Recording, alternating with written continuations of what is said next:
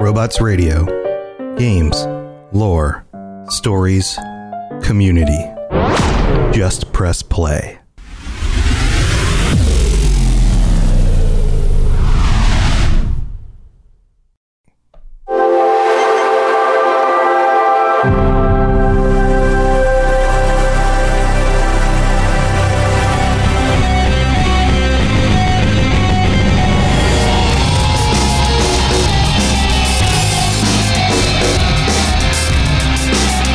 Welcome back, everybody, to the Xbox Game Pass show. I am your host, Tom, or Robots, and I'm here with N seven Legend, or Sam.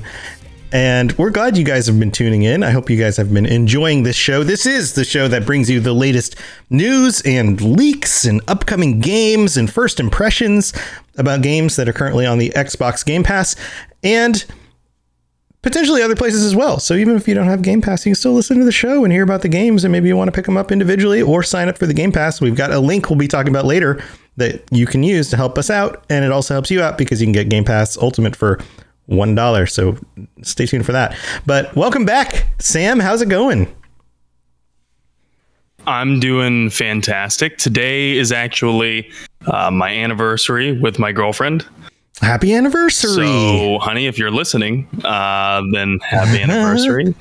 She's on a work trip right now, so oh. Not sure if she's if she's watching. I know if she has access and she's available, she probably is. But if you are watching, honey, happy anniversary, and uh, I have a surprise when you get home. Oh, so. That's sweet. Um, yeah, my wife uh, would rather watch T V than watch my shows. So cool. It's good for you. No, she's a wonderful person, and she just, you know, thanks like for the I support. I do so many shows. Uh, like there was a time where she would like tune into my stuff, but I think sh- since then she's just kind of been like, ah, I'm just gonna, I'm gonna, you do your thing.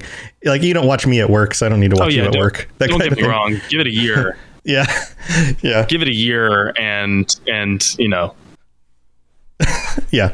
So uh, welcome back to the Relationship Lorecast. Um, this is our, no, I'm kidding. This is the Xbox Game Pass show, and we've got all sorts of stuff to talk about. Games that are coming, games that are leaving, and our impressions about some of the games that we've been playing. But first, Sam has some information about uh, some points that you can use in order to get some really cool stuff in a giveaway.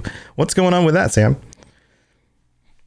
Yeah, so I just discovered this, um, I think yesterday. I went on to the Microsoft Rewards app on my Xbox, mm-hmm. and I was looking through how I could redeem my points, which, by the way, you get these points from Game Pass games, and these Game Pass games have quests. So you, you complete certain objectives in the games, you earn the uh, X amount of points, the prescribed amount of points. And so I had five thousand, no, no, I had about six thousand saved. And that's not like a ton, relatively speaking, but it was enough for me to buy one hundred entries into a giveaway. That's and the bad. Giveaway is they're giving away a V R, uh, an H T C V R bundle where you're getting a gaming P C with it. And the gaming P C uh, boasts an i nine processor and the twenty eighty Ti graphics card. Mm-hmm. So that's nothing to balk at at all. That's that's those are pretty good specs, you know. And oh, there's yeah. also a five hundred dollars Microsoft gift card with it. That's sweet. Yeah, I have a an i seven that's what, three generations old now, and a twenty eighty Ti. On my gaming P C. So, um, yeah, that's twenty eighty. How do you like the Ti? Uh, I mean, that was the top end of like the previous generation of actual, like, I don't know, not ridiculous car. I mean, it's pretty ridiculous price, but it, it was kind of the top end. Um, it, it works great. It's the equivalent of a thirty seventy roughly in the new generation of, and you can't find any of these things because they're all sold out everywhere, and the scalpers have got the only ones available and all that crap. Um, but I mean, that's an awesome way to get a P C, and that P C is going to run ev- freaking everything on like ultra detail. So you're you're going to be good to go. That's going to be amazing. So good luck. I hope I hope you you get it, or one of our listeners gets it. You know, that sounds like an awesome way to use your points. If any one of us gets it, I think we should have like a massive pizza party, and you can invite Buddy Bot. Yeah, Buddy Bot would love uh, it. Just because I've never won anything like that. Yeah. So that would be huge for me. That would be awesome. Yeah. And we could have like a, I don't know, like a Sea of Thieves night or something where they boot up their new P C and we all play Sea of Thieves together, or some, something that works on crossplay. So anybody, or maybe there's maybe there's a game that can like fit a whole bunch of us. We could have like a big game party that would be awesome.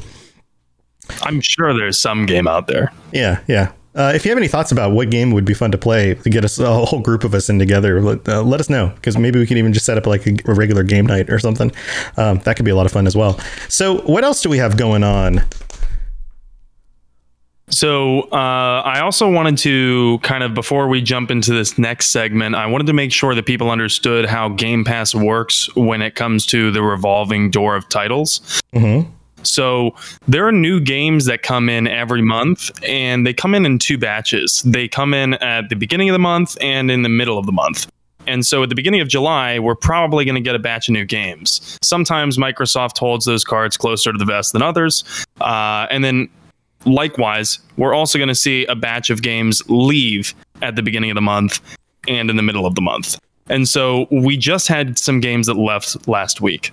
And I'm just going to name off the titles, and, and maybe you've played them, maybe you haven't. But the first one is uh, that left last week was Ace Combat seven uh, Skies Unknown. I played a little bit of that. It was like an arcade type of uh, flight simulator, but or plus, you know, make sure you stress the arcade part.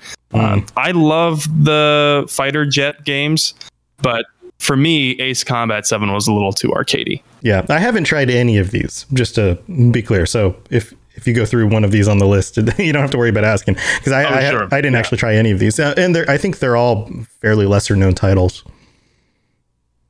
They are, uh, at least in, in my opinion, uh, because the rest of these I had never even really heard of. Uh, so there's Night Call, West of Dead, Wizard of Legend, and Observation. Those have all left Game Pass. They left last week. So if you really loved those games, if you played those games and you just got to have it, I'm sorry, but it looks like you're going to have to purchase it uh, the old-fashioned way. Maybe uh, finding one of those, you know, C D key or code websites to find it, or purchase it through Xbox Microsoft Store. If you do that, you might as well use our link, right? Oh, yeah, yeah. And you get a discount. If you are a Game Pass member, then you automatically get a discount on, on the games. So that's another thing you can do to help support us if you'd like.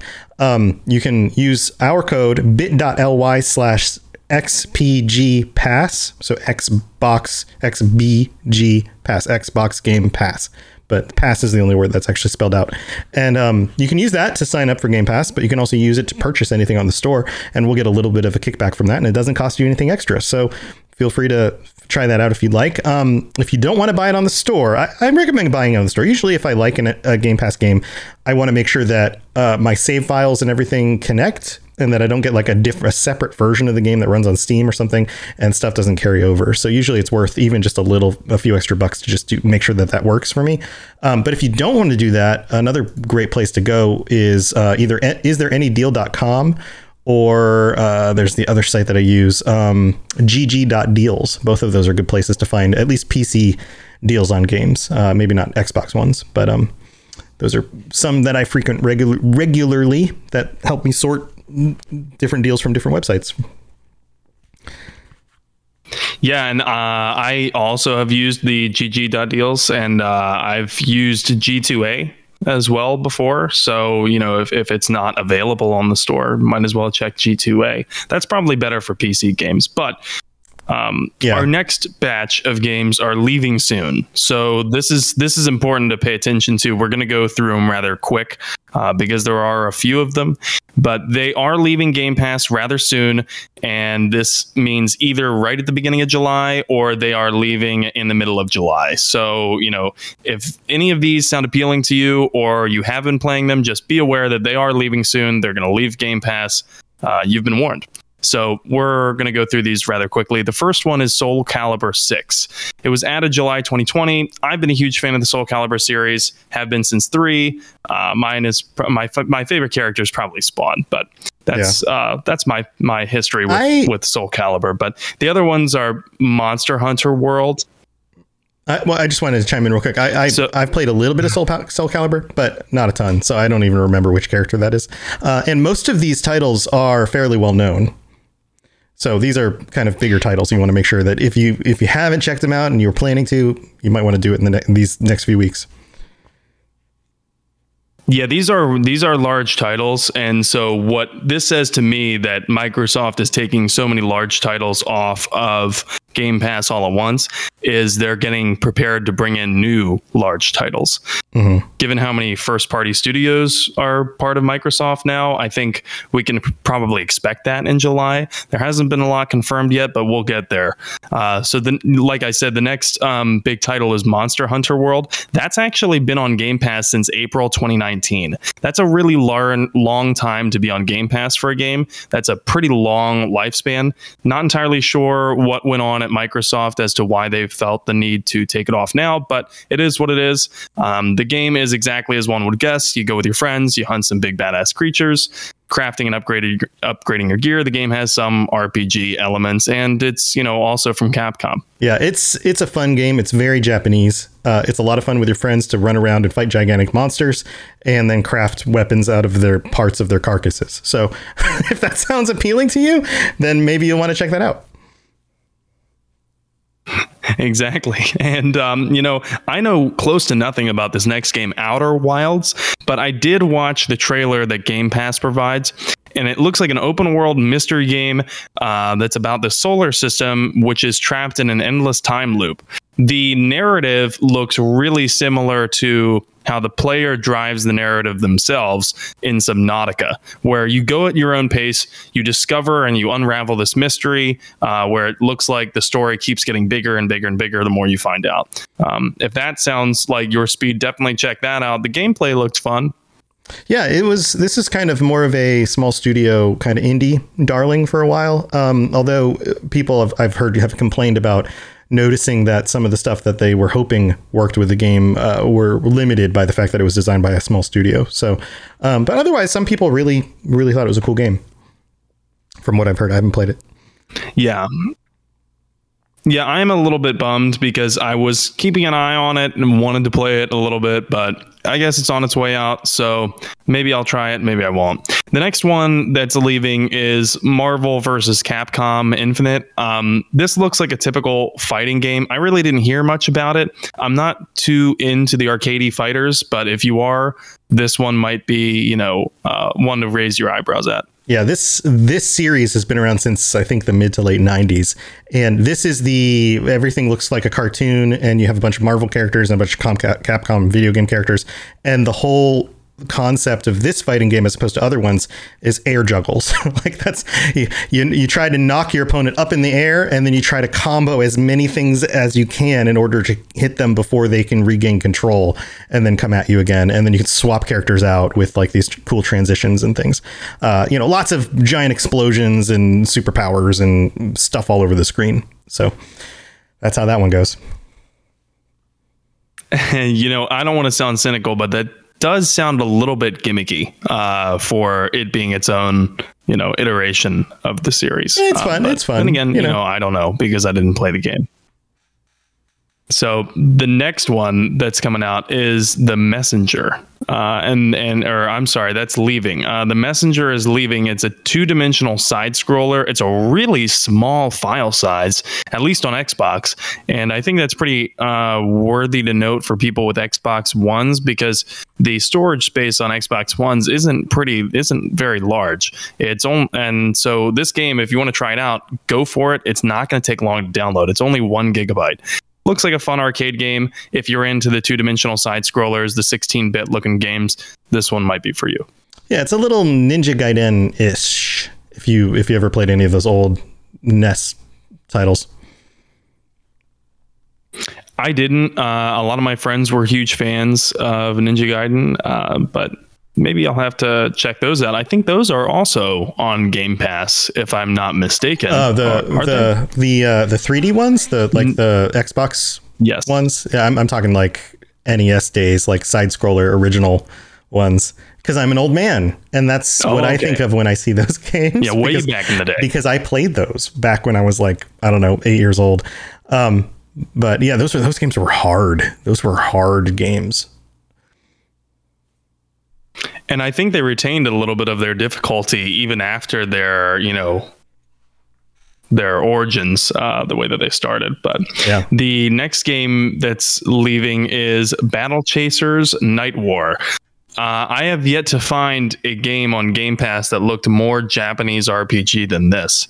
So this one looks like a, a typical turn-based Japanese R P G, dungeon diver, overhead view, very similar looking to Diablo. Yeah, I, I don't know a ton about it. It's one of those games that I considered trying out and I just never got around to it. Yep. And so w- that kind of brings us to our next segment, which is there are some games that are coming to Game Pass. Coming and so to Game Pass? Uh, one of these games that we're going to talk about first...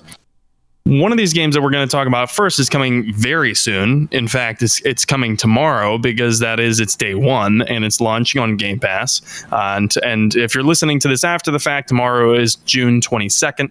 So do you want to talk about this one a little bit? It has some mixed reviews coming out, Tom. Yeah. It's called Dungeons and Dragons Dark Alliance. Yeah, I'm going to put it up on the screen here. I'm going to make sure this fits on the screen first. Oh, I didn't. I, I sized this for the last show, and then I didn't size it for this one. Uh, let me adjust the size a little bit. Um, boop, there we go. All right, so I'm going to play the video in the background so you guys can see it if you're watching us live or you're checking out the YouTube video. Um, this game is, we talked a little bit about it last time. It's Dungeons and Dragons, but in the Forgotten Realms and based around heroes from, from the Forgotten Realms books. And it's uh, th- there was a Dark Alliance series that was around, I don't know, fifteen years ago or something like that. And it was more of like a top down kind of Diablo thing. This is more of an over the shoulder third person kind of game. You can group up with up to four other people. You fight a bunch of monsters. You combo your attacks and you use your superpowers. And and if somebody goes down, then somebody else in your group can help them get back up. Um, I was having, I had fairly high hopes for this game, but it looks like the early reviews are out and it got either middling or terrible. Terrible reviews lately, which is unfortunate. Uh, I guess the, the short story of it is that it, it just appears to be not really finished or balanced very well. So, for example, if you play single player and you go down, you just have to restart from the last checkpoint. There's no way to get back up. Um, different characters have different abilities and like heavy attacks and different amounts of stamina per thing, per whatever ability they're using, but they, it's not balanced. For, so for example, the archer character will burn through stamina very quickly and won't be able to continue attacking enemies. Whereas the barbarian character, it can't even burn through their stamina. It, it's, it's, it's like this is an early beta build with some very obvious problems. Um, some of the enemies, a lot of the bosses can just be cheesed. Like if you have a group and you just get them in a corner, you can just keep pounding on them until they die. Um, it's like little simple things like that that you would totally expect wouldn't be in a game that looks as good as this does. The graphics look nice. It, it, you know, four player co-op games are kind of a big deal lately. You know, everybody likes to jump in a game like this with their friends. But it seems like a missed opportunity. I have to wonder what this game will look like in, say, three to six months with a bunch of patches and updates to the game. Um, it does seem cool, though. It seems like the kind of thing that you would want to play with your friends if you want to just, you know, fight your way through a dungeon, collect, collect a bunch of loot and continue fighting your way through a dungeon. Like that formula works. It's just not finished is really the feeling here. Um, I don't know why they forced it out so soon, probably because they wanted to avoid the holiday season, but it doesn't seem like it's ready. That's for, you know, from from what I've read, and I, I read a couple of reviews, and from what I uh, what I saw, you sent me a video uh, review earlier. From what I saw, that looks like it's right on the money, and it also looks like, and I don't want to be too harsh on this game because, you know, I want to be clear, I have not played this yet, but it looks like all of the areas feel pretty identical, so the gameplay gets a little bit lackluster. Uh, and it also feels like, why should I care? If I'm playing this game, why should I care to get the loot from the monster? Do you know what I mean? Mm-hmm. I, it's really like, I hate that criticism. I hate myself saying that criticism because I'm not a game developer and I want to give them some constructive feedback that helps them. Oh, of course. But that's kind of where I'm at at this point. It's like I'm watching this gameplay and it's like, yeah, but like, you know, there's nothing really compelling about this. There's very little character creation, so I don't feel like the character's mine. Why do I feel like I just have to fight this monster because the game wants me to fight this monster? Right. And not because I, I don't care about the loot that comes from it. I don't care about what might be behind the next door, since apparently the levels are very identical.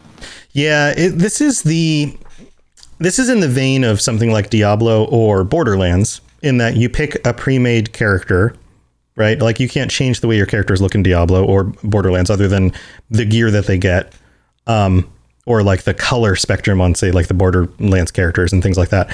Um, so that's kind of par for the course. But in the way that that works, you at least get better gear. Like, you swap out your weapons, you get better gear, you get better armor. You want to, you're, you're constantly pushing to get like the next legendary that, you know, helps you kill things faster.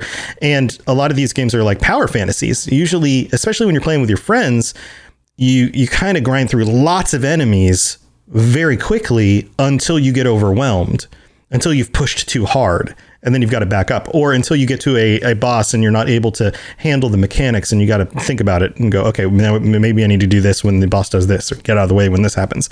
Um, but the game is, is, you know, fewer enemies, larger, more spongy health generally. Um, and, and just a lot, a lot of things are just not that balanced. Like, the bosses aren't that different. They don't do a whole lot of different things. Um, it, it has all the traits of a game that was just rushed out. And I I like to give the developers uh, the um, what's the what's the phrase uh, I, I, like I can't think of the phrase. Um, I, I don't want to hold this against the developers, the people designing and coding the game, because most of the time the developers have a sense of what really is going to work. It's usually the time crunch that keeps them from developing the thing that's going to work. So they probably had designed uh system for things that the boss could do, or a way to implement a more balanced gameplay, and they just weren't able to roll it out. So that's usually the way this stuff works out, which hopefully it sticks around long enough to get some improvements and get some more development time behind it. And maybe we should consider this a soft launch until six months from now, and then maybe we come back and it's got a bunch of cool updates. And that's the nice thing about software, is that it gets updates. It, like, a game isn't necessarily dead if it launches in a not perfect state. So yeah, and that, that's, I think, the way that we're headed. We were already headed there uh, towards soft launches long before Game Pass really got a good hold on the market. Mm-hmm. And I think that with Game Pass's rise and and the, the prolific amount of uh, releases that are coming to Game Pass, that kind of thing is only going to increase, because it is in the business's incentive to push the game out faster once they've marketed it, because then they can secure the income. Uh, however, that's not really in the design team and the developers' uh, best interest, because they want to release a, a fully uh, functioning game. But I'm sure that they were told, you know, oh, with, well, with Game Pass, since it's all streaming and it's all software, you can change things after the fact in a jiffy. Maybe, maybe um, that was the just justification. I'm, I guess, old yeah. fashioned, because I don't like that. Yeah. Yeah. I think most people don't like it. Like, this is a, whenever, whenever the people who are making the decisions, whether it's the people, you know, the, the C E O of the company or the board of directors who just need to cash out on the game or whatever, whenever they make the decision for the short term financial gain, they're shooting in their, themselves in the foot in the long term. I mean, we saw this with Cyberpunk. Um, we've talked a lot about it on the Cyberpunk Lorecast. Like, they got, they made a lot of money up front when the game came out, but then the reviews were all bad, and the community sentiment towards the developer is damaged. And so now they're playing damage control. And in the first um, quarter of the year, they're way down on expected income. And th- that's what happens. And, and you would think that the people who understand the way money works would see that. But I- I'm sure at some point that it's a risk reward thing. And they're going, OK, well, how much longer can we fund development before we're willing to make money back? How much money do you think we're going to make back? Maybe if we push it out now, we can just recoup the amount that we put in. I'm sure there's a lot of other variables that go in with that. But yeah, as a as a consumer, I want my games to be awesome on day one so I can enjoy them. Yes, but that's just not always the case anymore.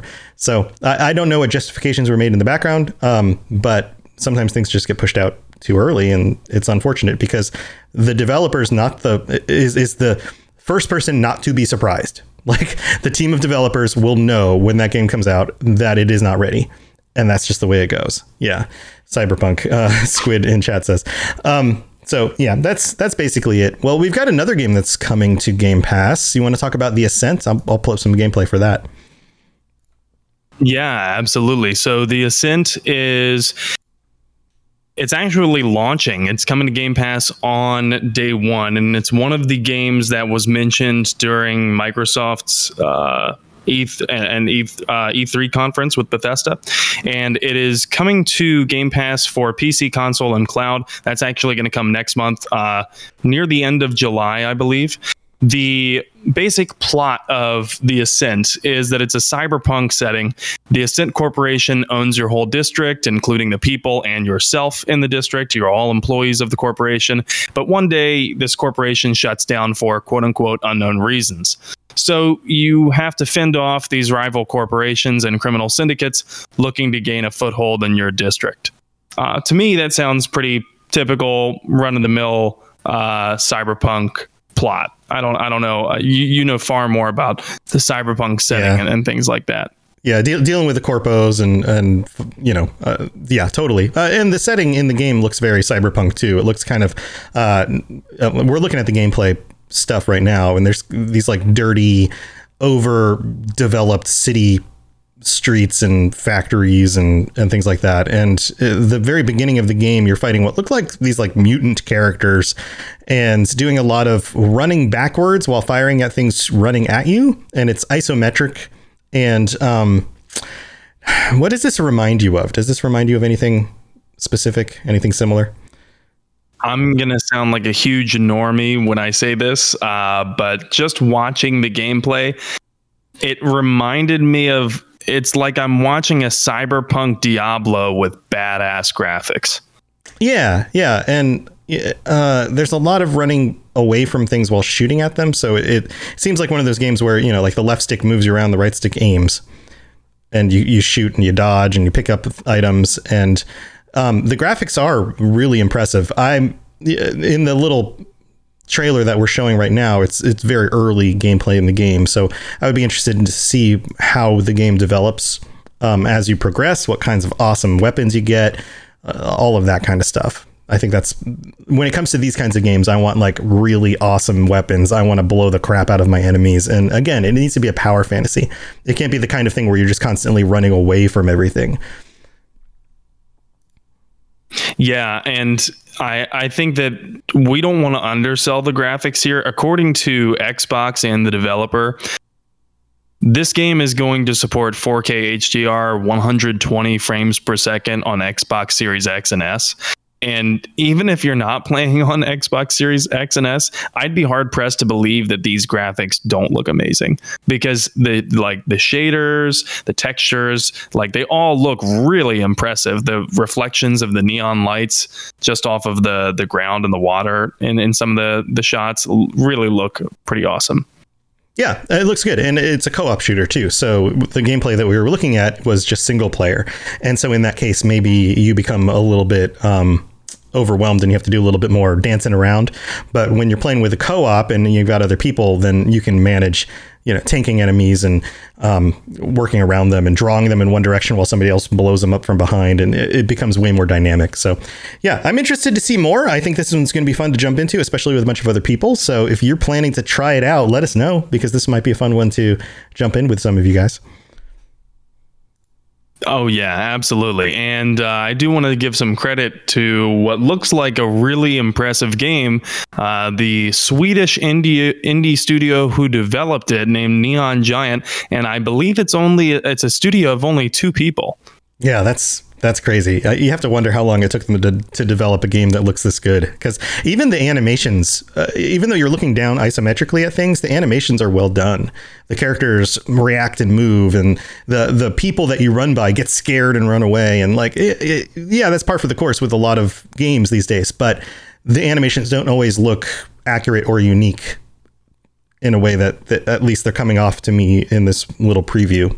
Now, maybe maybe you play through, you know, twenty hours of this and you're just like, oh, everybody has the same ah runaway animation. I'm not sure, but but for the most part, everything looks really pretty solid. And, you know, this falls into a larger trend of, I'd say, Microsoft working pretty hard to bring P C looking games and games that were really engineered for P C to Xbox and to console. So as a console gamer, like, historically, you know, I really appreciate that. Yes, I am looking to get a gaming P C, but that's, you know, my own choice. Uh, for so many years, I I just really longed for the fact that, oh, the, this game is so awesome, but it's only available on P C. And so I really do appreciate uh, Microsoft bringing these kinds of games to console gaming. Yeah, that's awesome. I think everybody should have a chance to try stuff if they can. And I know I, I've always been split. I've always had consoles and P C, and on purpose, and invested my money in those things because those are just kind of my main points of entertainment. I'd rather stay home and play a game than go to a movie theater, or sometimes even go on a, a vacation. I'd rather just have a staycation and play games.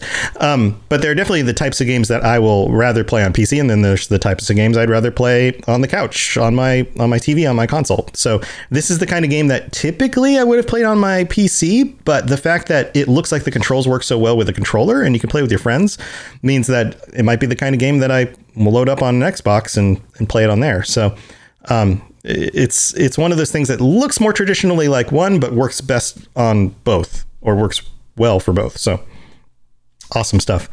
Well, Sam, why don't we med- head to the mid break, and then we'll be back for the second half of the episode, where we talk about the games that we have tried out recently on the Game Pass and give you some of our first impressions.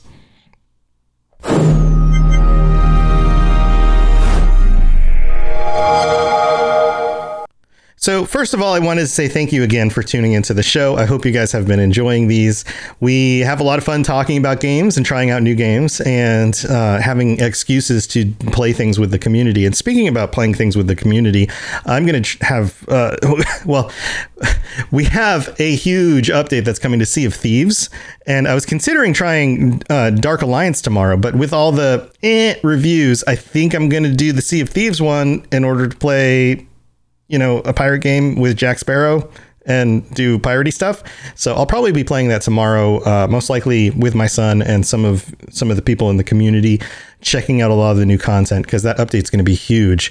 So um, let us know if you if you're playing Game Pass games and you want to find people to play with. Let us know. Uh, we should probably start a channel on the Discord for like just like grouping together, like Xbox Game Pass, you know, group up, hangout channel. I think that would be a lot of fun. Um, and, you know, if you're just jumping into something, you've got some time to play a game, you can always just post in there and be like, hey, anybody want to play this? And see if anybody responds, because as the community continues to grow, you'll probably get more and more responses. Um, plus, we'll probably get to know a little bit more about the regulars. I mean, Sam and I know some of the regulars from the other shows, but I'm sure there are some people tuning into this show that we haven't really even met yet. So it's it's always fun to meet everybody.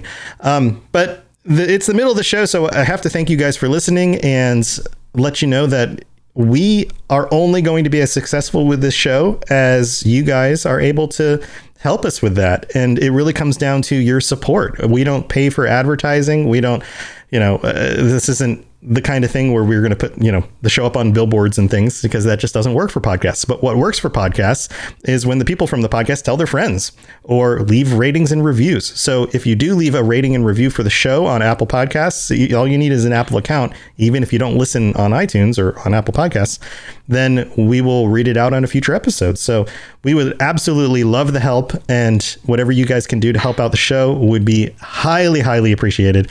So thank you again for listening, and thanks for considering even just helping out a little bit. Why don't we move on with the rest of the show? Looking for an R P G podcast that isn't just D and D? Roll to Cast is the answer. No, no, wait, sorry. What games have we played so far? Well, we've done Cyberpunk twenty twenty. What does it mean to have a voice? And there's going to be something big coming, Chumba. Hey, if you're listening, I won. I beat you. You suck. There was a time when we were slamming things against our phones and Vampire the Masquerade. Chloe, Sam. You can't use those words! He's going to grab Vincent, press him against the wall. I mesmerise him. This is Adelaide's anarch move. First out of your chair, your hand goes to your gun and you draw. Pulp Cthulhu. Told you I had it. Oh, we've all got the creeps going. I love it so oh, yeah, much. All right there. Screechy child. My favourite daughter. Maybe after what we just seen, we're feeling a bit trigger happy. And the new Cyberpunk Red. Babe, you're good, but we're better. Thought maybe you might be able to give me a counter off. Straight through his neck. I don't see bone either, but I'm not gonna look. My leg's fine. I always knew you wanted to fly, kid. Come find me. Roll to Cast. R O L E. A new game every season. Original music. Original stories. Interviews with the creators. And delightful Aussie accents. Listen to us on all good podcatchers. Even support us on Patreon for bonus content. That's Roll to Cast. R O L E. Come discover a new world.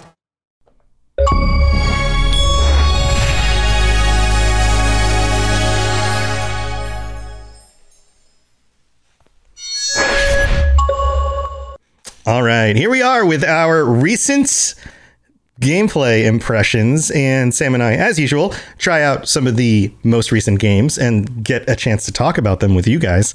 And Sam, do you want to go first or should I go first? I think I'm really, I have a lot to talk about with the first game that I'm going to mention. So why don't you go first? Okay. Yeah. It does look like I'm looking at your show notes here, and it does look like you have a lot to talk about. So my, uh, mine can go pretty quick. I tried, um, two of the smaller games, two of the kind of, I guess, indie or slash smaller kind of early games. Um, both of these games, well, uh, Monster Train and Knockout City. That's what I'm talking about this week. Monster Train is, I believe, an indie developer, and Knockout City, I believe, is E A. I think I can double check that, but I believe that's what it, what it is. For some reason, that's the way it is in my brain.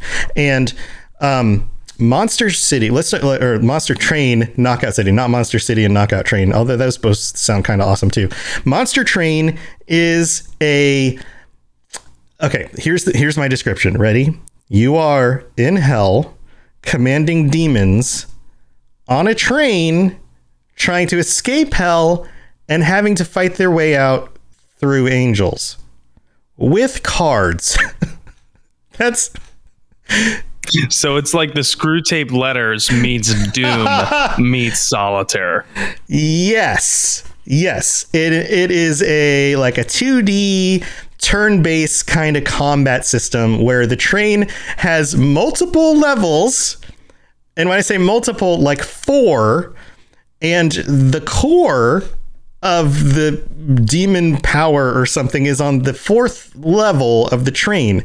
And so on the world map, you pick like a path. Do you go left or right? And if you go left, you get maybe to stop at these locations. And if you go right, you get to stop at these locations. And it's a um, a roguelike. So if you only get so far, then you get X P and unlock some other stuff, on other card packs, other special cards you can use, and then you start over again. So uh, I, I just have to pat myself on the back here. My first attempt to play through lasted about two hours, which is really long for the first time you play a roguelike, because usually you get like twenty, thirty minutes in, you die, you start over, right? I got all the way to the boss of the game. I fought Satan. In hell. No, it wasn't Satan. I'm sorry. It wasn't Satan. It was, there's an angel, and the angel has a certain name. I didn't fight Satan. What, what am I thinking about fighting Satan? I think I played some other game recently where I fought. Oh, I was playing, um, I was playing, uh, uh, Hades, and I fought Hades, not Satan. Um, that was a different game. But in this game, I made it to the final boss and got to the second phase of the final boss and lost. Um, final phase of I guess I should say the final phase of the okay let me explain. So as you go through the game, you end up at a place where you stop, and then a bunch of angels attack the train, and then you get to open up your cards and get dealt like say five cards, and the five cards are spells and characters. And so you can place a character, say, on the bottom floor of the train, and then Let's say let's say you get three gems you can use, and each card is worth one gem or two gems. So you, let's say you play three cards. You place two characters on the first floor and one character on the second floor. And each of those characters has a certain amount of hit points. They do a certain amount of damage.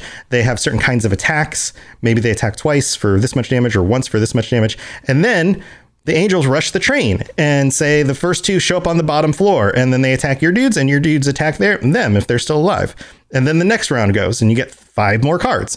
And they all come out of your, your your deck, and maybe you can use a magic spell to buff your first character and give him some armor so that he can stay down on the bottom floor and fight more angels. And maybe you get some other cards that drop some more guys in or whatever.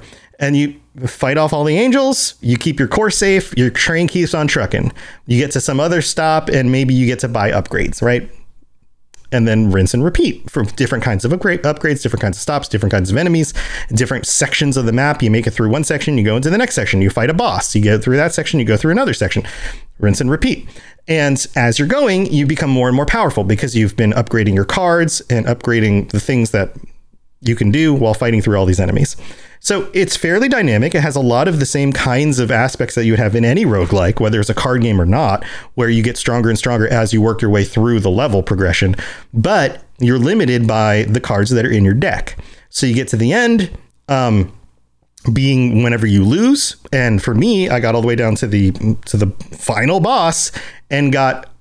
Mm, I don't know. I, I was up against a character with like twenty-five hundred hit points, and the previous boss I fought had like half that many hit points. And my characters have like twenty, thirty hit points. So I got to this character and just kind of just got my butt handed to me, and then I was done. But of course, I leveled up. I was able to pick some upgrades, unlock some new cards in my deck that weren't in my deck before. And then notice that, like, oh, there's only two types of demons that I was using, but there's something like twenty types of demons you can even unlock for other decks. And so there's a lot of potential to really customize your deck, try different cards and, and those kinds of things. So um, well done. Other than I'm a little bit confused as to my ability to get all the way to the boss on my first playthrough. Either I got really lucky, I'm really good at these games, which probably isn't it, or it's just not balanced in a way. Like maybe they want you to get as far as you can until you get, and, and that's the point you're going to die at every time. Usually, excuse me, I've got weird hiccups.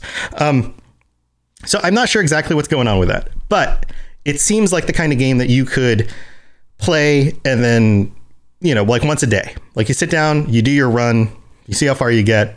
And you're like, ah, I got this far.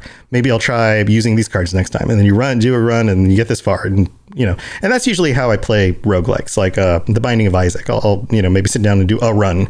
Or um, or card games. I play games like Hearthstone, where I'm just like, I'm just going to play one or two hands.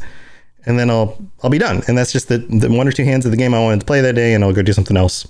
But the fact that it took me like two hours to get to the boss, I don't know. Maybe that was also just me having to make decisions that I hadn't made before. So it took me longer to make those decisions.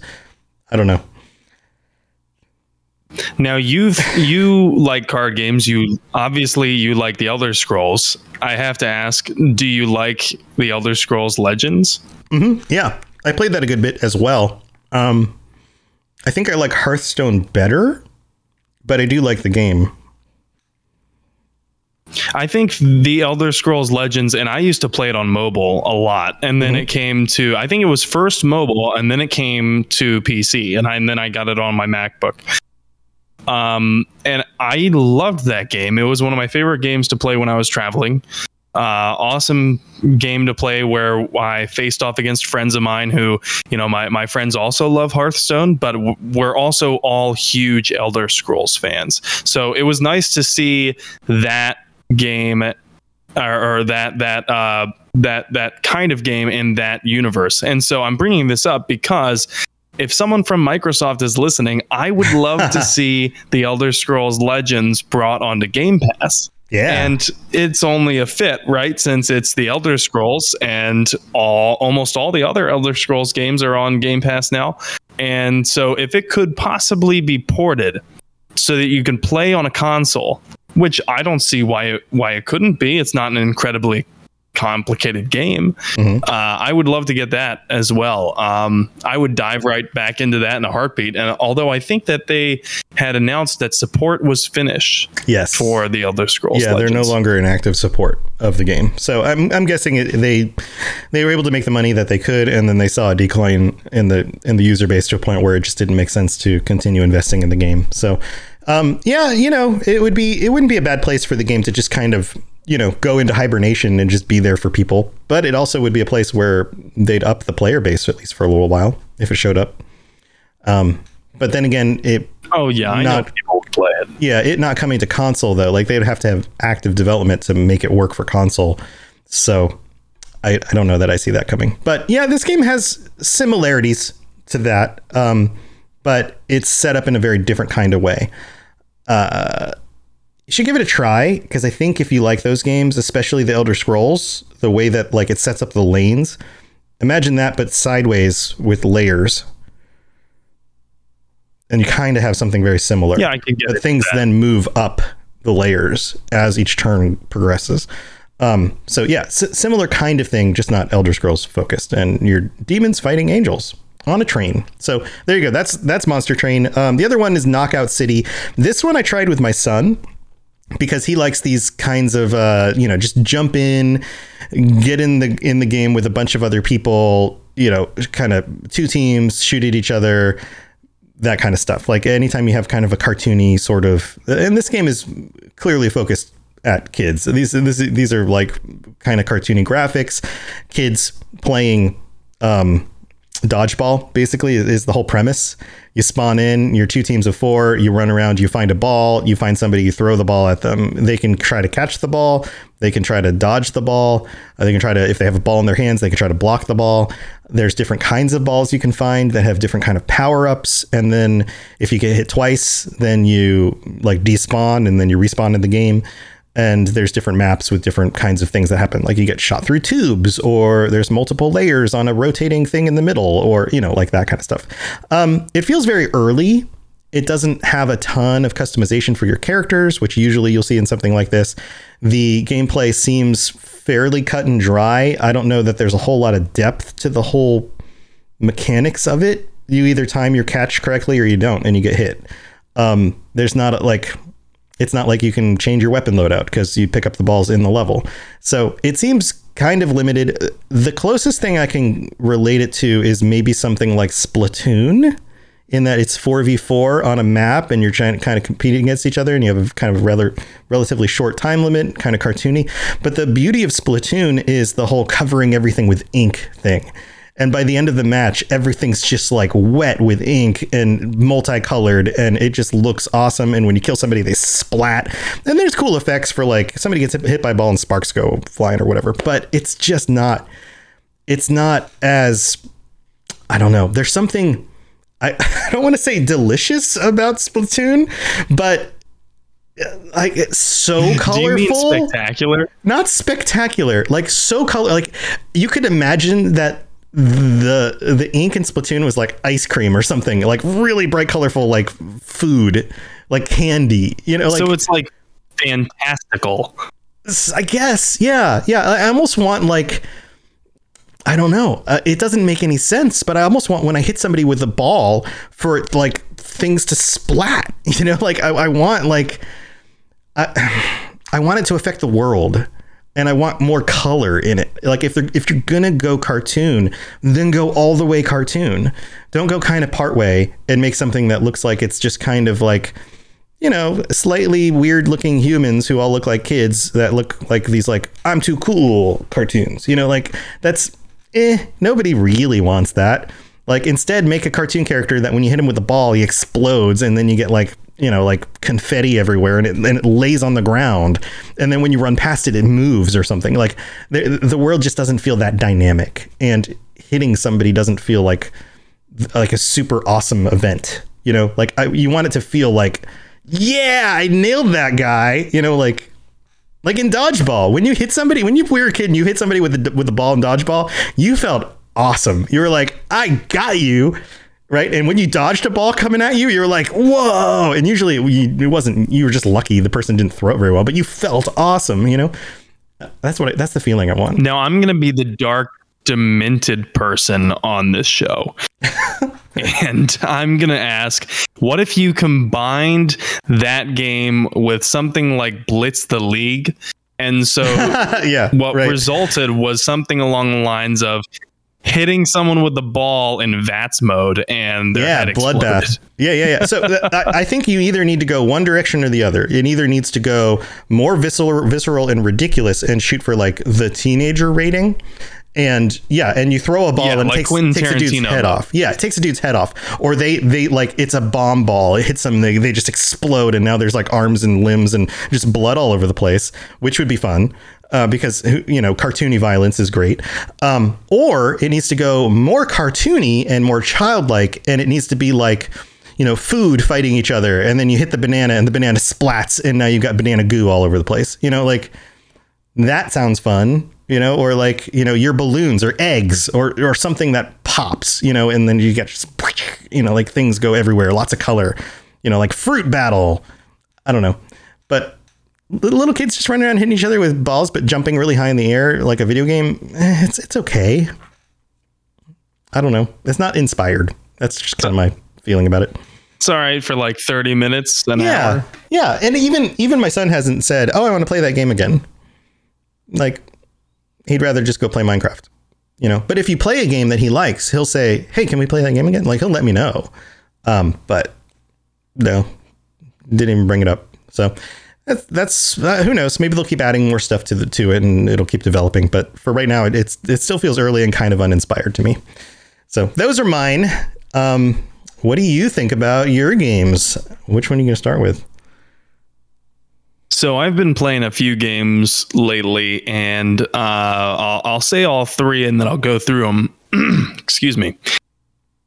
So I've been playing most recently Wol- uh, Wolfenstein: The New Order, and after that, uh, I was playing Overcooked two with my girlfriend, and was also playing a little bit of Cities Skylines. So a little bit about Wolfenstein: The New Order. We spoke briefly about this on the last episode about how I was planning to play it. And time flies. It feels like last week was yesterday. Yeah. But honestly, I I kind of didn't expect a lot from Wolfenstein. I my expectations have been surpassed. Uh, oh, nice. Like, absolutely. Like, what made you change your mind? My expectations were rather low, and I have been really, really impressed.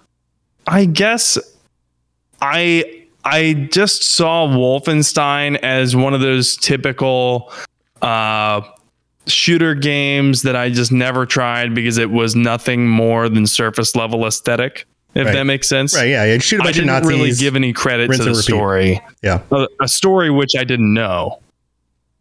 Yeah. And so what changed my mind was, you know, for context, this this game takes place during World War Two, which is a favorite setting of mine. I, I've remarked on the Mass Effect Lorecast a couple of times that, that Tom and I need to really start a, a World War Two history lore uh, Lorecast, but history cast. Yeah, uh, right. And it's set in a universe where Axis powers win. The Nazis are super advanced. Uh, they have like things like giant Tesla coil robots and robo dogs. And so it's a really interesting setting. So not only have the not only have the Nazis and the Axis powers won World War Two, but they are far ahead of the Allies. And so this that, that means that this series has something along the lines of um, a Man in the High Castle and Vive la Resistance types of vibes, except La Resistance is in the United States at this time, and it's it's. Like I said, if you've ever seen Man in the High Castle on Amazon, it's it feels like Man in the High Castle, the game, although it's not fair to say that, considering that this game actually has a pretty long history behind it. Before id Software revived it, I believe a different studio named Muse Muse something had had pioneered it. Is that right, Tom? You're more familiar uh, with Wolfenstein than I am. There was, yeah, there was uh, in the early aughts, there was the Wolfenstein... Um, I don't remember the name of it, and it had kind of an okay single player, but the multiplayer was really good. This was like two thousand four, maybe. Um, but I don't remember the name of the developer. But that might be who you're talking about.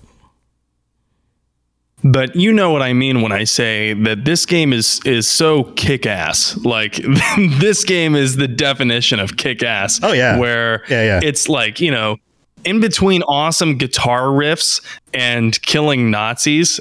And I, I want to say it like uh, like Aldo Rain in Inglourious Basterds, like killing Nazis. Killing because Nancy. You look like your character, your character, your character, Captain. Uh, I think his name is Blazkowicz Blazkowicz, or something Blazkowicz. Along those lines. B J. Excuse me, you're gonna have to yeah. uh, if you're a hardcore Wolfenstein, Blazkowicz. Yes. Yeah. Be, uh, so Captain Blazkowicz, he looks like Hugo Stiglitz from Inglourious Basterds. And uh-huh. Every time I say that name, I think Hugo Stiglitz, big down. You know, okay. it's it's just if you loved Inglourious Basterds, if you loved Inglourious Basterds, you got to play this game because the atmosphere is just very, like I said, It's between the awesome guitar riffs and the soundtrack and killing Nazis. It's just, you know, it's very fast paced. But but the other thing that I really love about this game is it doesn't have to be. You know, it, it, you can really be a punch him in the face type of gamer if you want to play that way mm-hmm. and get your power fantasy fix in. You're like, you know, I need to kill something now type of fix if you're feeling particularly Krogan like. Uh, and if you instead want to feel a little bit more Solarian like, and I'm, I'm making these Mass Effect references on purpose, but if you want to feel a little bit more Solarian like and, and maybe be a little bit uh, stealthier, you can do that too. And in fact, you would be going back to how the game, I guess, originally started as a mm-hmm. stealthy top-down, uh, over-the-head camera type oh, of game. Oh, you're talking. Uh, you're not, this is I'm talking about. You know, like you're talking about the twenty first Wolfenstein, not Wolfenstein three D. The first id Wolfenstein uh, right. stole the name from the other developer who created the first Wolfenstein that you're talking about. Um, the roots of this game actually go to Wolfenstein three D, which was an id game, uh, two thousand. I'm sorry, nineteen ninety-one, ninety-two And that was their first game to do what appeared to be uh, first-person three D. It was the progenitor of Doom. It was the engine they developed that eventually became the Doom engine. Um, so, yeah, that... Yes, I, I, their, their version of Wolfenstein is not the same as the original, uh, whoever the other developer was. Um, so, yeah, this is connected to Wolfenstein three D, which is more of just like, shoot everybody. It's just shoot shoot your way out of Nazi prison. So there's almost two... There's two. There's almost two different types of archetypes of mm-hmm. Wolfenstein then. Yeah. Yep. Well, that's that's pretty interesting. And, you know, uh, some of the other things I really loved about this game, like I said, you really can play it however you want to. If you want to be a punch him in the face type of gamer, you can do that. If you want to be a sneaky person, at least through the level, through the two hours that I played, you can do that as well. Uh, you can sneak around with a silenced pistol and a knife mm-hmm. and play it like almost like Assassin's Creed and see how many people you can take out before anyone notices that you're there. Oh, There's yeah. also a ton of puzzles and hidden collectibles, which I love. I'm a completionist gamer. And so the game doesn't really hold your hand, which I also love. For example, I found a pile of ordnance, tossed a grenade out at it just because I was curious. I was like, huh, what if this blew up? That'd be kind of cool, right? Uh, and lo and behold, it does. Yeah, there you go. And, you know, it, it, it turns out that, you know, it blows a hole in the ground. And not only does it blow up, but you can go through that hole in the ground. And if you do, you find a collectible. Which I would have never known this stuff yeah. if I didn't just try things out. And I'm glad that I never really uh, looked anything up about Wolfenstein because my expectations are zero. I don't have expectations really. Uh-huh. And so they're easy to surpass. And it's bringing the type of uh, old school excitement that I found back in the day when I would find what are now my favorite game series, like when I found Morrowind. You know, I I didn't know anything about Morrowind. By the way, Mor- Morrowind also on Game Pass. Go check it out if you haven't. Mm-hmm. Old game, you're gonna have to suspend your disbelief for it. But like I'm saying, it's it was a I I have suspended any disbelief that I might have had in this game series, and I'm very thankful for it. Uh, right now in the game, I'm inside a castle. There's tons of Nazi treasure. There are Enigma codes that I want to find, but I'm trying to be stealthy so that I don't alert anyone as I take out the commanders, because for me, in my headcanon, that's just a little bit more believable, you know, a little bit more, a little bit more, let's say Martin Scorsese, a little bit less Quentin Tarantino. But if if you're the opposite, you can do that too. And so I'm really enjoying that about this game. And, you know, this is a game where I feel like, and and please don't correct me if I'm wrong, because I, I I'm loving the the blissful ignorance right now. If I miss something, I feel like I may have a different ending as opposed to someone who got one hundred percent completion. I just I feel like there's really there, there are things that are easy to miss. Uh, and I'm checking behind every staircase and things like that. And and it, it, re- it seems like this game, regardless of how the ending plays out, it rewards those players who are thorough about it. Uh, yeah. And that harkens back to Wolfenstein three D also. Um, the idea that there's hidden things in the walls and collectibles and things like that. So the spirit of this game is very much tied to the original. Um, I also play like you do. I'm stealthy until I get found. and then I just blow everybody up. So I try to take out as many people as I can before they notice me, especially in like earlier situations in the game where it's like, oh, you're, you know, like it feels like you're overwhelmed rather than you're like assaulting something. Um, but yeah, yeah. The other thing that you need to check out after you finish this one is the uh, it was kind of a uh, D L C that came out after New Order that was a standalone. And it's not as long, but it's called The Old Blood. It's on Game Pass as well. And that one delves in more into the occult side of what the Nazis are doing. And it, it it's pretty cool. Like I like I like Dude. when I like when stuff talks about like the occult and the Nazis together, because then then it's just super evil. You know, it's like necromancy and stuff. And then it's just like, oh, twentieth century necromancy, drilling to the center of the earth to release the magma upon the allies. Yeah, the old yeah, blood. I don't, don't, I know we'll bring mean. back the spirits yeah. of the emperor, or whatever. I don't know. I don't even. That's not even a quote. But, um, but yeah, you should. You're gonna want to play that one next.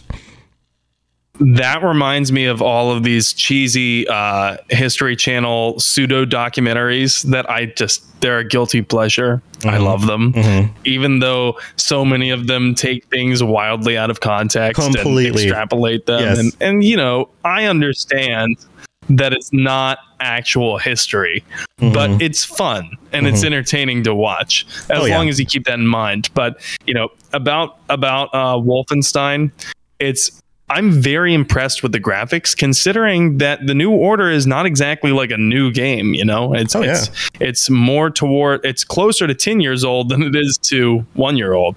And so I bet the new one, which I believe is from Arcane, mm-hmm. looks amazing. Oh, yeah. Yeah. And the, the games have always had a very clean art style, um, a very a very clean aesthetic. The, the characters are a little chunkier than real people. The items in the world are a little bit thicker than real people. So there's, it's not a cartoon, but it's always, it's got this, like, it's a video game, you know, it's a, it's a video game, but it has a very clean aesthetic to it. So yeah, absolutely. I think you should try, I think you should just continue through the series. Um, there's one before Youngblood that you want to play called The New Blood or something. What is that one called? Um, I'll have to look it up, but there, you're going to want to play one before Youngblood. When you do play there's- Youngblood, then there's Wolfenstein two, which I know is the Colossus. Uh, well, uh, yeah, I forget which order. Wolfenstein New Order was first, right? And then Wolfenstein two, The New Colossus. That's right. Okay, yeah, The New Colossus. That one came out after, so you want to play that and then, uh, the Youngblood one, right? That's the that's the most recent one. Um, because it continues the story. Okay. Yes. Okay. This, so that's, that's awesome. So it looks like I've got my, my, uh, work cut out for me, and it looks like I will be playing, uh, a lot of Wolfenstein over the next couple months. Maybe it depends on how long each game takes. As long as you enjoy it. Um, you, you can shoot your way I'm, through them I'm, relatively I'm quickly. Sure. How about if, if I'm being as thorough as I am as a gamer, how long is it really going to take me? Is it going to take me to like maybe thirty hours per game? Yeah. Yeah. You're looking at about thirty hours per game, maybe twenty to thirty hours, depending on how thorough you are. Um, if you shoot your way through, you can probably okay, beat each game in, in maybe fifteen hours. Um, the, the newest game actually has co-op. You can play through it cooperatively as the two girls, and you both play one of the roles. Um, I haven't played that one, so that one might be fun to try together once you get to it.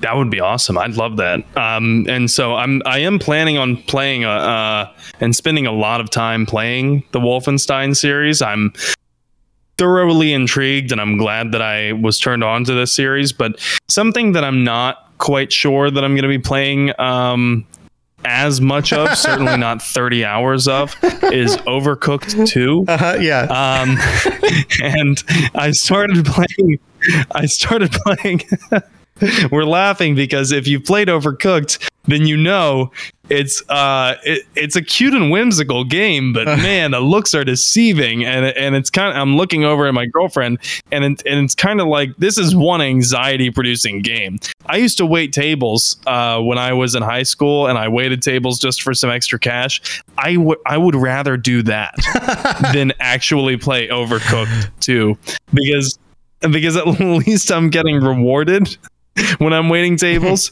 But with Overcooked, it's like, I feel like after I've completed an, a level, I look around and I'm like, I need a drink. Yeah, yeah, absolutely. I've played through Overcooked and Overcooked two. I haven't played every level, uh, but my wife and my son have, because we started Overcooked a few years ago when it came out. And my son was like seven or eight.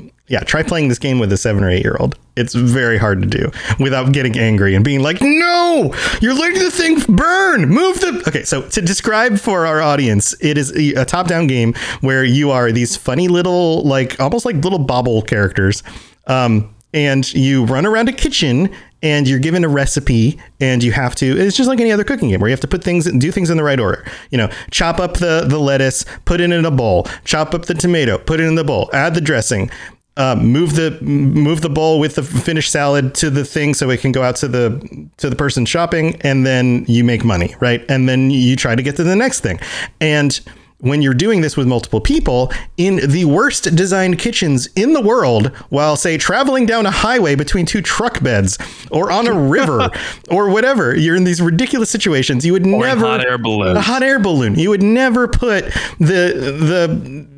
sink where you clean the, the dishes on the other side of a chasm across the Grand Canyon. That was a terrible place to put it because you can't get to it when you need to clean the dishes and you need another dish and you can't get your meal out. So this is the way it works. So you have to coordinate it so that somebody's on one place and you're in another place and you're looking ahead and you're, you're, you know, one person's prepping the food and the other person's getting out the food and bringing in the new dishes and, and uh, in, inevitably something goes wrong and you end up yelling at your significant other, and then you're in therapy or you're getting a divorce, and then, you know, your life is ruined. So yes, so that's Overcooked too for you. That's the entire game.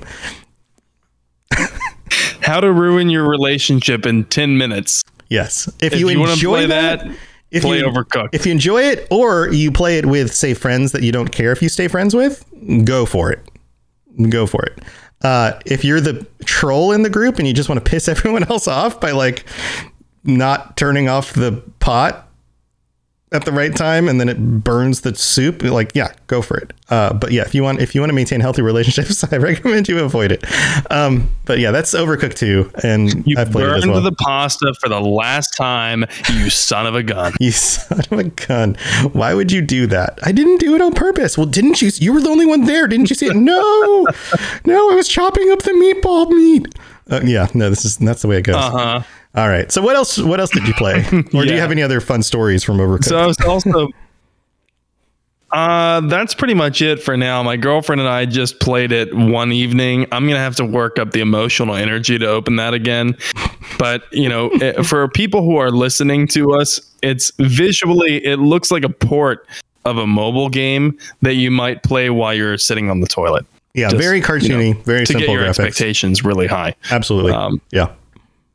Yeah, but the next game that I, I spent time playing was City Planning Simulator. Excuse me, Cities Skylines. Mm-hmm. Mm-hmm. And uh, so that one is very much like you have gone to college for urban planning, and you are now sitting in a very state-of-the-art city planning simulator where they're saying, okay, now build a city under these specifications. I, I'm joking. It's addictive. It's very addictive. And I only played it once, but it was for five hours. Uh, uh-huh. I don't know if I'd say whether I'd call it fun.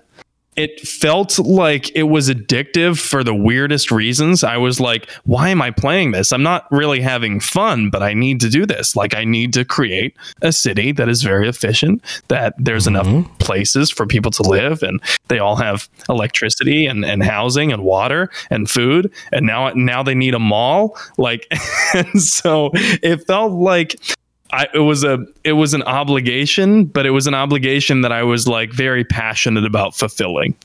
Yes, this I've played a lot of City Skylines. This game has the civilization problem of just like just one more turn. Um, by the time you get your uh, new residential neighborhood designed, you realize, oh, I need more commercial jobs for them. And then you start working on that area. And then you realize, oh, there's a traffic pile up between the two zones. So now I got to route some more traffic or build a busing line, or like there's always one more problem to fix. And the thing that's satisfying about it is when you fix a problem, right? And that's that's what's appealing about it, is, and that's what you're that's what you're saying. You're not sure it's fun so much as addictive. Like, you get addicted to the, oh, look how nice my new zone is, and then you realize the three other problems it made, and then you have to go fix those things, and then you fix those things, and you go, oh, look, my traffic is flowing again. This feels nice, and then, but then you realize that that created another pile up on the other side of your city, and then you got to go deal with that. So yes, th- this game will take up hours of your life. Do not play it at night when you have to get up early in the morning for work, because this is one of those games where before you notice, before you know it, you'll look up and it'll be three o'clock in the morning and you'll go, oh my God, how did it become three o'clock in the morning? So yeah, absolutely. Now, if you've got plenty of time to play this game, it's actually very well done. There's lots of expansions for it. There's all sorts of content. You can make all sorts of different kinds of city designs. It works really well. There's even a lot of mods for it that fix some of the issues with the traffic piling up in certain ways that don't make sense. Like um, in real traffic systems, people will change lanes to go around certain backups. But in the, some of the ways that the city works, it just doesn't quite do that in a logical method, but there's ways of fixing that. Um, and there's a lot of other content you can get for types of buildings to download for the games, for, for this game in, in particular. So if you want to download real looking buildings, like I want an IKEA, or I want the Eiffel Tower, or whatever, you can, there's all sorts of stuff for that. So um, it, this is the top of the city building game. This is the Sim City of the last four years or however long it's been this came out. So if you like those kinds of games, this is the one to get. Definitely try it out. I can I can definitely see how this has the one more turn problem. You know, before you know it, like you said, it's three a.m. and and now you've slept in one too many times because you were playing Cities Skylines, and mm-hmm. now you don't have a job. Right. So but first you're a you good played city Overcooked planner, and you lost your relationship. Right. And then and then next you played Cities Skylines. This is the you lost your job. This is the absolute um oh man, this is the absolute combination of like life destroying games. Like, get rid of your relationships, get rid of your job, and then you've solved all your other problems other than income, and you can just stay home by yourself playing games all the time. You don't have to worry about relationships or going to work. Who wants that? Right. And then to fulfill that power fantasy that is almost certainly left by the void of a job and a relationship, you can play Wolfenstein. Yeah. And take out all the anger you have against yourself, uh, but not self-harm. You'd shoot Nazis instead. So, yeah, totally works. This is a healthy circle we got going. Um, but, circle. You know, the um, the game, the game actually, I'm glad that you mentioned it. City Skylines, it, you fix a problem and that creates a couple more. And that kind of is a good life lesson when you think about it, because life is a never ending stream of problems. And the goal isn't to have no problem. The goal is to have the goal is to have better problems. Yes. Yes. Uh, yes. And weirdly enough, human psychology is, is such that if you remove most of the problems in your life, you will consider the smaller problems to be just as bad as what would have been bigger problems. They take the place of it emotionally. So like when people get really upset about stupid crap, it's because they don't have more important stuff to be upset about. We still just get equally as upset about just stupid things when we become too comfortable. Anyway, let's get out of uh, psychology land. Um, so we have uh, some speculation here about some future things. What are you, right. Where so are we going E three, with this? E three might be over. However, E A is not done. E A has its E A Plus, uh, E A Play, not E A Plus, E A Play press conference on July twenty-second. And so we can expect a few things. Uh, the first of which is not a, you know, surprise to anyone. That's some Battlefield info. Mm-hmm. The next of which I think that we can expect is something, something on Dragon Age four. I'm just saying this because Dragon Age is a huge title, falls within E A's umbrella, and it's it's a moneymaker. You can bet that with enough production behind such a huge title like that, they're going to want to say whatever they have, even if it's like a thirty second teaser. Oh, yeah. I think we're going to see something on Dragon Age four. I agree. And if we didn't, if we didn't, you know, it's really a missed opportunity. I think another realistic expectation is that we're going to see something along the lines of Star Wars blank. Maybe it's a new Star Wars game. Maybe it's a sequel. Jedi Fallen Order sequel has already been confirmed, but the status is yet unknown. Uh, the status of the production is yet unknown, and that's according to GamesRadar. They have the original reporting there. Um, I think that we can probably expect something on N C double A football. Maybe.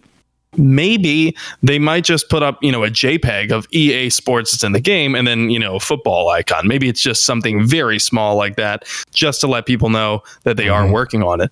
Yeah. And as an N C double A football fan, like the uh, both a fan of the real sport and the video games, this is huge for me. The last game that came out was two thousand fourteen. And so it feels like a lifetime ago that I was actually able to play as my favorite college and create a, a, a character and then lead them through their college career and then import them into Madden for their Madden career.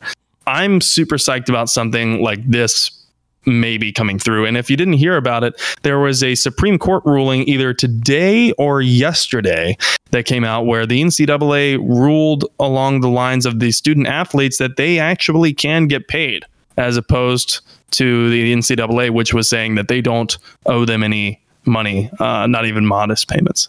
Mm. Well, that's a big deal. I'm sure that's going to change things. Yeah, it, it, it will. It'll shake things up uh, quite a lot. And the last thing that I think that we can expect, and when I say can expect, I, I want to stress that maybe on this part, is that Maybe, maybe we'll see something about Mass Effect. And if we do see something about Mass Effect, my guess is that it's going to be either about Mass Effect three multiplayer, or it's going to be that Mass Effect Legendary Edition is coming to E A Play. And I only say this because normally games that have been released by an E A company, they or an E A studio, they, they come out, but they take a long time to come to E A Play. I think this is going to come to E A Play sooner than the other ones, mainly because, in my opinion, the strategic business decision to release Mass Effect Legendary Edition was merely to create hype for the next Mass Effect title that's coming out. Mass Effect four, we'll call it. And so what creates more hype than that while it's releasing Legendary Edition onto E A Play so even more people can play it? Yeah, I can see it coming. I just I don't know if it'll come this soon, but hey, it might. That'd be cool. Oh yeah, yeah. And and and I'm not saying that they're they're going to say that it's, you know, coming to E A Play uh, tomorrow. It, it could very well be twenty twenty-two. Yeah. You know, holiday January season. twenty twenty-two or something yeah. like that. Yeah. But they might announce it. Yeah. Right. Maybe. Yeah. Interesting. And there was a, also some other big news that we may have slept on, and it's that a former Bethesda employee joined BioWare as a na- narrative producer specifically to work on Mass Effect four.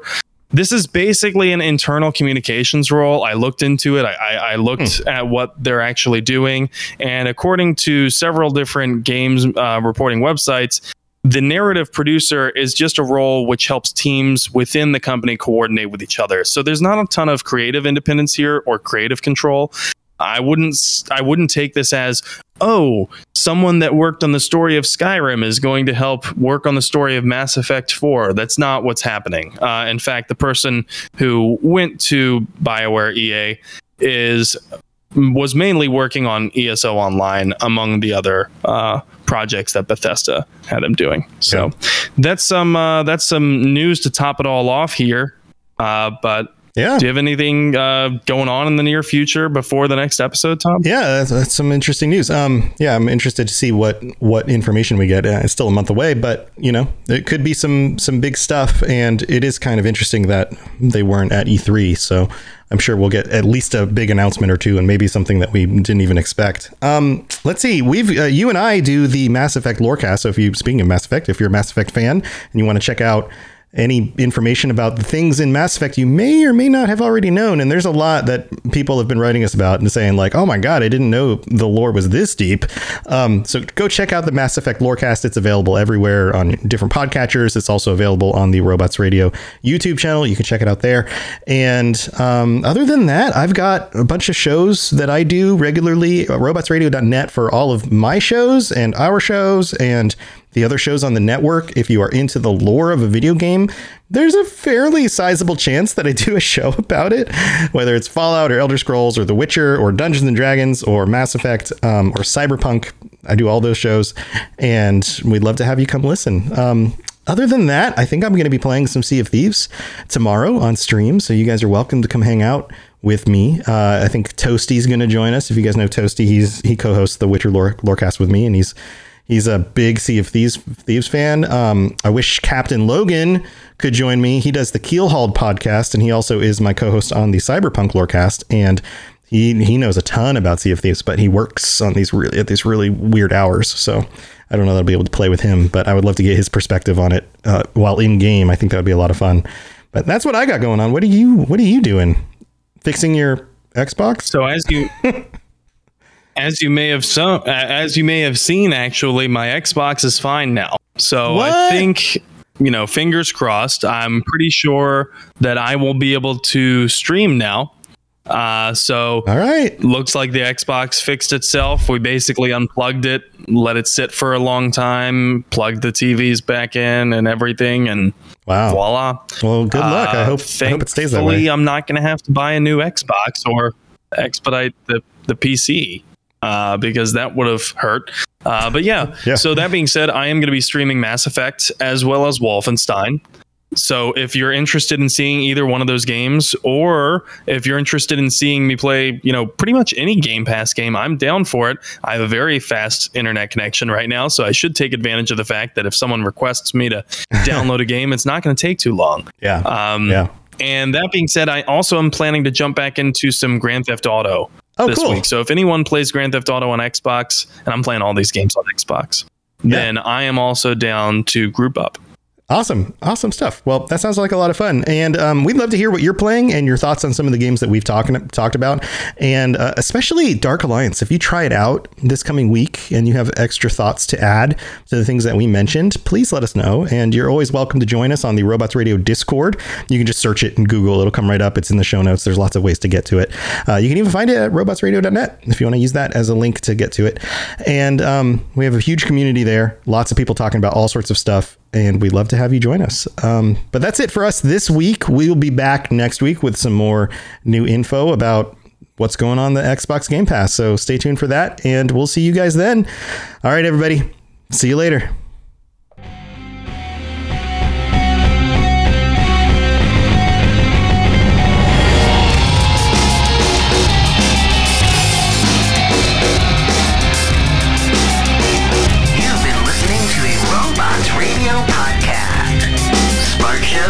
For interesting people.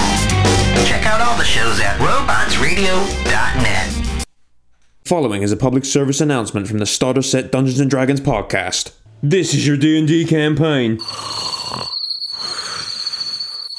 This is the Starter Set podcast. You know how like poison frogs don't lick each other's backs? So it's Howl's Moving Castle mm-hmm. with a face. Mm. Hey there, I'm Great Mandibles. Because one of the party speaks Abyssal. You're all going to die. And then adventure falls into your lap. Plop. This is your D and D campaign after listening to the Starter Set podcast. So join Sam and Ed every Friday on the Starter Set podcast for prime Dungeons and Dragons content. Any questions? Hey Guardians, we are the Destiny Show Podcast, a weekly podcast about all things Destiny two. We invite amazing guests from the Destiny community to share their stories and discuss the latest topics from the world of Destiny. Check us out on Apple, Google, Spotify, Stitcher, or live on Twitch every Thursday night at seven p.m. Eastern, four p.m. Pacific. We will see you, Starside.